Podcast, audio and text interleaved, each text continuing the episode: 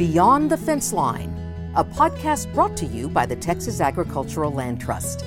Created by landowners for landowners, we're proud to play a role in conserving the Texas legacy of wide open spaces.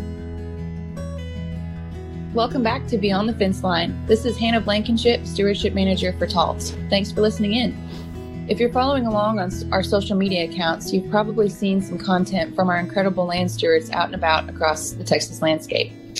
This is the time of year we are busy visiting all of our easements, but thankfully I have the help of our regional stewards, Brad, Ken, and Clay. Thank you for joining us today. How are y'all doing? We're good. Doing, doing well, thank you. Doing good, Hannah. Glad to be here today.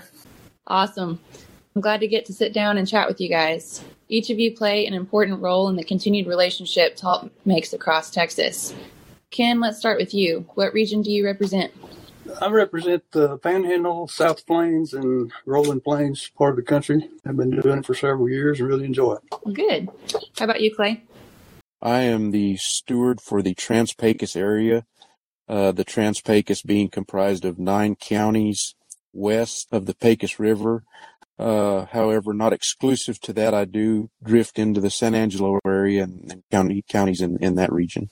Thank you. How about you, Brad? Yes, ma'am. So I'm based in uh, Rockport, down on the coast, and I'm the um, Gulf Coast Regional Steward. Uh, my my core area would cover, you know, the majority of the coastal counties from from the Houston area um, all the way down to the valley. Um, I also spend quite a bit of time in the uh, the South Texas region, kind of south of south of San Antonio, south of Highway 90, um, all that deep south brush country. So, um, kind of split my time between those areas. Thanks, Brad. So, for our listeners, if you look at our 12 step process on the website, you'll find that the 12th step is the annual monitoring. And this is where our stewardship team comes in to ensure your conservation goals that you put into the conservation easement are carried out into perpetuity. Our annual meeting also serves as an opportunity for you to discuss questions, concerns, and future plans with our team. So let's dive in. So, Ken, when does the land team first contact a landowner after the easement is signed? Well, I, after the easement is signed, I, as soon as possible, I try to make contact with the the people that uh, own the land and and um, lay a groundwork for getting to know them, maybe sitting down with them and visiting even before the monitoring begins, if that's okay with them. But for sure, so that they'll at least know who I am when it comes time to schedule and the monitoring visits. And that way it won't catch them off guard. If they have a new easement, it, it's going, the whole process is going to be a little new to them. So we try to be real uh, helpful and, and, um, agreeable to a time that would work for them when it comes to the monitoring. And and assure them it's not a big high stress deal. it's just a time to, to visit together and see how things are going. And, and, uh, from our end, it's an opportunity to build a relationship. And that's a, we hope to do that so that we can help them anytime they might need something that has to do with their, their easement or regular old management activities. We don't, we don't have any, uh, desire to dictate to them how they manage, but they have, if they have some questions about management that we might be able to answer, we could sure help them out there. Right. I think that's an important point. You guys are very well versed in the ranching community and, and have some connections to other organizations and help outside of what they might be able to obtain themselves. So I think that's a good, definitely a good point. Hey, Hannah, let me throw it back to you. So you didn't cover your area and, and, and where you're located and because you're a big part of this process as well. Okay. Well, I am uh, the stewardship manager for TALT, which I also help with the monitoring. And I am actually located in Ardmore, Oklahoma, but I cover the Central Texas and North Texas region So, like we said earlier, stewardship is the last step of our process, but it's something that we that will take place every year in perpetuity. So, how are the yearly monitoring visits scheduled, Brad? Our new physical year will start in April 1st. And typically we'll start queuing that up um, a month before. Um, I typically start trying to reach out to to landowners in my region or the ones that I'm, I'm you know, scheduling to, to monitor this season. Um, it's kind of a um, a balancing act. Some of these some of these landowners live on the property; they're there every day. Some are are absentee owners. Um, you know, at some point there's um, there's properties that that we deal directly with the managers instead of the owners. Um, and, and that's definitely an option when it comes to monitoring as well. If there's a, a landowner representative that they um, have approved to to um, be in their stead um, and conduct these these uh, monitoring visits and and sign off on the finals. Um, that that's definitely uh, sometimes what we deal with, but we get in touch with them and um, try to schedule out a, a, convenient time that that we can meet and spend some time with them. Um, and a lot of times, you know, there, there's a there's a lot of uh, a lot of counties to cover, a lot of traveling, and and we try to um, make it as efficient as possible on our end, but but definitely accommodate their schedules because this is this is a voluntary um, a voluntary meeting, but it's required that we we have to get there once a year. So we're trying to make it as easy for the landowner, as comfortable for the landowner um, to to get this conducted. That's definitely a good point to make. That the landowner themselves don't have to be there. We obviously would like for them to so we can continue building relationships but they they can have somebody in their place or just send us out there on our own. So these monitoring visits do serve a purpose but what is it? What are we quote unquote monitoring? Clay? Well i think the the the main thing obviously uh, the legal part of it is going to be that we're that the the uh, terms of the easement are being upheld um, I think that's the biggest thing that we're, that we're looking for, that the terms have been met. There have not been any violations. Th- those to, to me, that's, that's the, the main points of, of the, of, of our visit. And we're not always necessarily, you know, at least from my standpoint, I'm not always necessarily looking for something. You know, I may be quizzing the landowner. You know, is there something else that that, that you need from us? Is there is there uh, something we can do for you? I, I, try not to make the monitoring visits like like we're the easement police you know, and we're just looking for something to, to pin you on. And we're, we're not doing that, you know, uh, although it is part of our job, um, to search for those things. That's, I try never to make the visit about that. You know, that's something that I'm kind of doing in the background and, and try to, like Ken had said, you know, establish a relationship with the, with the landowner and maintain that relationship. Cause you know, we're, we're partners in on this deal. You know, we're, we're, it's not one person working for another. We're partners in on it. So for everybody to follow the terms of the easement is beneficial to both parties. Right. Yeah, that's a good point. Sometimes when I'm out on, especially some of the hill country properties, especially in April, May timeframe with the blue bonnets and all the wildflowers, I'm just taking pictures and finding some pretty stuff to take pictures of, and the landowner goes, uh, "Is everything okay?" so, I think um, definitely making sure that it's not something to stress about, and because we take a picture, it's not anything to worry about. Sometimes we just find a pretty flower. I think something to add there is, you know, I, I can speak for myself, but I'm sure sure the rest of y'all kind of feel the same way. It's it's an exciting time of year to be able to see the progress of some of these properties as well. You know, um, this this really doesn't pertain to you know monitoring per se, but us, you know, being connected to land, all of us, um, in some form or fashion, and and being connected to land management, it's it's good to see, you know, land advancing and, and, and management advancing and seeing, you know, how the landowners are, are, um, are improving this land. And, and a lot of times, you know, I'll get, I'll get pictures of stuff that, that, um, you know, it's just, it's, it's a good, um, it's a good feeling to see this, this land progress forward and, and know that that maybe we had a, a, small part in that with this easement enabling that landowner to um, enhance their enhance their legacy property. I agree.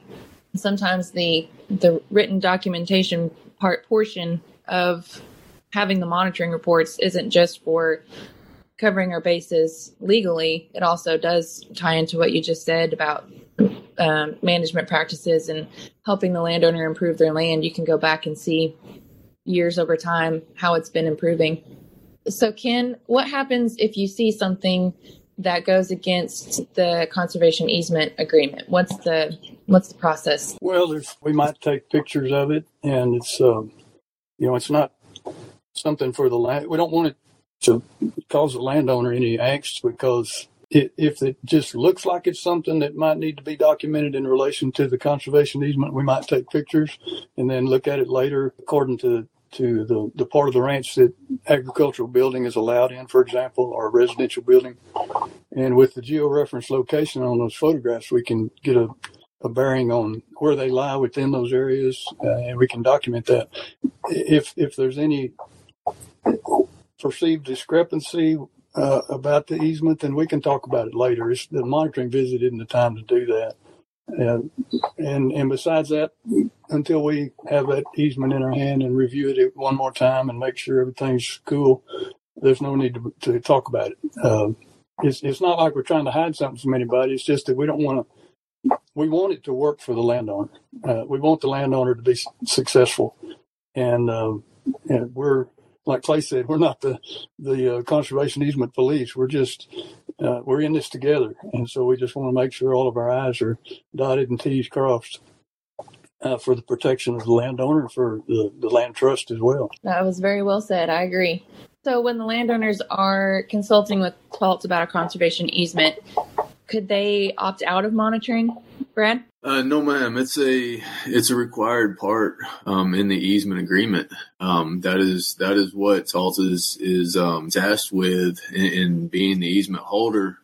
We are um, we're tasked with upholding the terms of the agreement, and part of that is an annual visit to the property um, just to review that those, like Clay said earlier, that those um, those terms of that agreement are being upheld. That is that is part of our our mission as a as a um, as a holder and part of our job. So no, it, it is not um, it's not optional, but we try to make it as um, as easy as possible for the landowners. Yeah, we did mention earlier that the landowner themselves don't have to be present for the monitoring visit. We could also go out there if they're if they gave us permission, we could go out there ourselves, but the monitoring definitely does need to happen every calendar year. A common misconception is that putting your land under conservation easement means that you give up the rights to manage the land day by day. What would you say as the response to that, Clay? Well, I, I, would have to say that that's you know we're we're, we're certainly not from from TALT's perspective. We're not concerned with how you manage day to day, but we are not going to have a hand in your in your day to day management. It's it's your ranch or it's your property. You know it better, certainly better than we do. And uh, one of our principles is to, to be partners with people who are concerned or uh, like-minded, like we are in conservation of of our of our private lands. We want to be partners with somebody who is going to protect the land the same way we would. So there's there's we feel like there's no reason for us to have a a, a hand in anything that you're da- doing on a on a day to day basis. That was very well put, Ken. You've been doing this a lot longer than I have. Even do you have any examples of how the role of being a steward fits into the landowner's management and how you've helped management in the past on easement? Well, um, I guess it's varied. It's it's usually not very uh, wide ranging. It might be something as simple as helping somebody find another manager. Some their manager just left, or uh, or helping them find a contractor for so and so for such and such activity or project. And um, and they might want to build a tank, a stock tank. Uh, I can aim them towards NRCS, for example, and see if there's some cost share that might help them. Or the same kind of deal with fencing. So those are things that just come up in the course of conversation as we ride around and, and look. You know, a lot of people don't visit that well sitting across the table from each other. But if you're looking through the windshield traveling around the country, it's easier for me to visit with somebody. And I, th- I think they probably, they probably find it's easier to visit with me. And it's just a good time to be lighthearted and talk about what's going on and, and help them any way they can with information or advice should they ask for it. Yeah, well, I think that's pretty invaluable. Speaking from experience on looking for recommendations for contractors, you never know what you're going to get sometimes. So, does anybody have any stories or examples or funny instances that happened on monitoring visits that you'd like to share? I do have one, and I think it kind of it, it kind of speaks to, uh, for lack of a better term, how how common we are just as as stewards and as as, as uh, representatives of TALT, uh, and, and I mean common in a good way. uh, I had to meet with a manager. The landowner could not be there, and I had to meet with a manager. He was brand new. I'd never met him before, and um, the, all they told him was that the uh, steward for Texag Land Trust was going to meet him at such and such day and time. And I have an old, it's an 01 Dodge diesel pickup. It's got straight pipes and it's loud, and but I use it to to tour those rough ranches because some of them are pretty rough. And so I met the young man, and we're touring, and uh, we get to know each other, just like Ken said, you know, a little windshield time and make everybody comfortable. And uh, he looked at me and he said, you know, when they told me I was expecting the steward from Texag Land Trust, he said I was expecting a guy in a suit and a Lexus. And when I heard and saw that, that Dodge coming around the corner, he thought, ah, I bet I can handle this guy. So you know, just I, I, and that's what I, that's what I mean by commonness. You know, I mean we're we're just we're just people just like everybody else, and and we're not trying to there to try to make your day tough or or hold you to the fire on anything. You know, we're just regular people doing a job like you are, and at the end of the day, you know, we want to be friends and help you and all as as as much as we can because you know the way the easement is, we're we're going to be doing this together for forever, so we just will get along. I agree. You know, Clay raises a good point there. There's not really a reason not to. We're both on the same page. The, these folks, uh, well, it may not necessarily be the case with the manager, but the landowner entered into this conservation easement because he had a concern about the country being developed into a, a state that wouldn't be make it available for agriculture, and so we're just helping facilitate that. And and and like Clay said, it's a it's a from now on kind of deal. So they know that going into it, and and uh, and we're glad to serve in that function, just to make sure this continues to to be an option for landowners. Yeah, I'll jump in there. I think I think Ken's exactly right, and uh, kind of bouncing off of Clay's story there. So, um, and Clay has some some pretty rough country out west. A lot of a lot of the places I um, go and see, it's it's pretty tame compared to that. But I've got got one that I covered the last uh, two years. It's kind of it's about halfway between myself and Clay's country out there, and uh, really really remote part of Texas. Um, really, probably the most beautiful, rugged country that I get a chance to visit in Texas, and um, I just finished the monitoring on that one for the second time.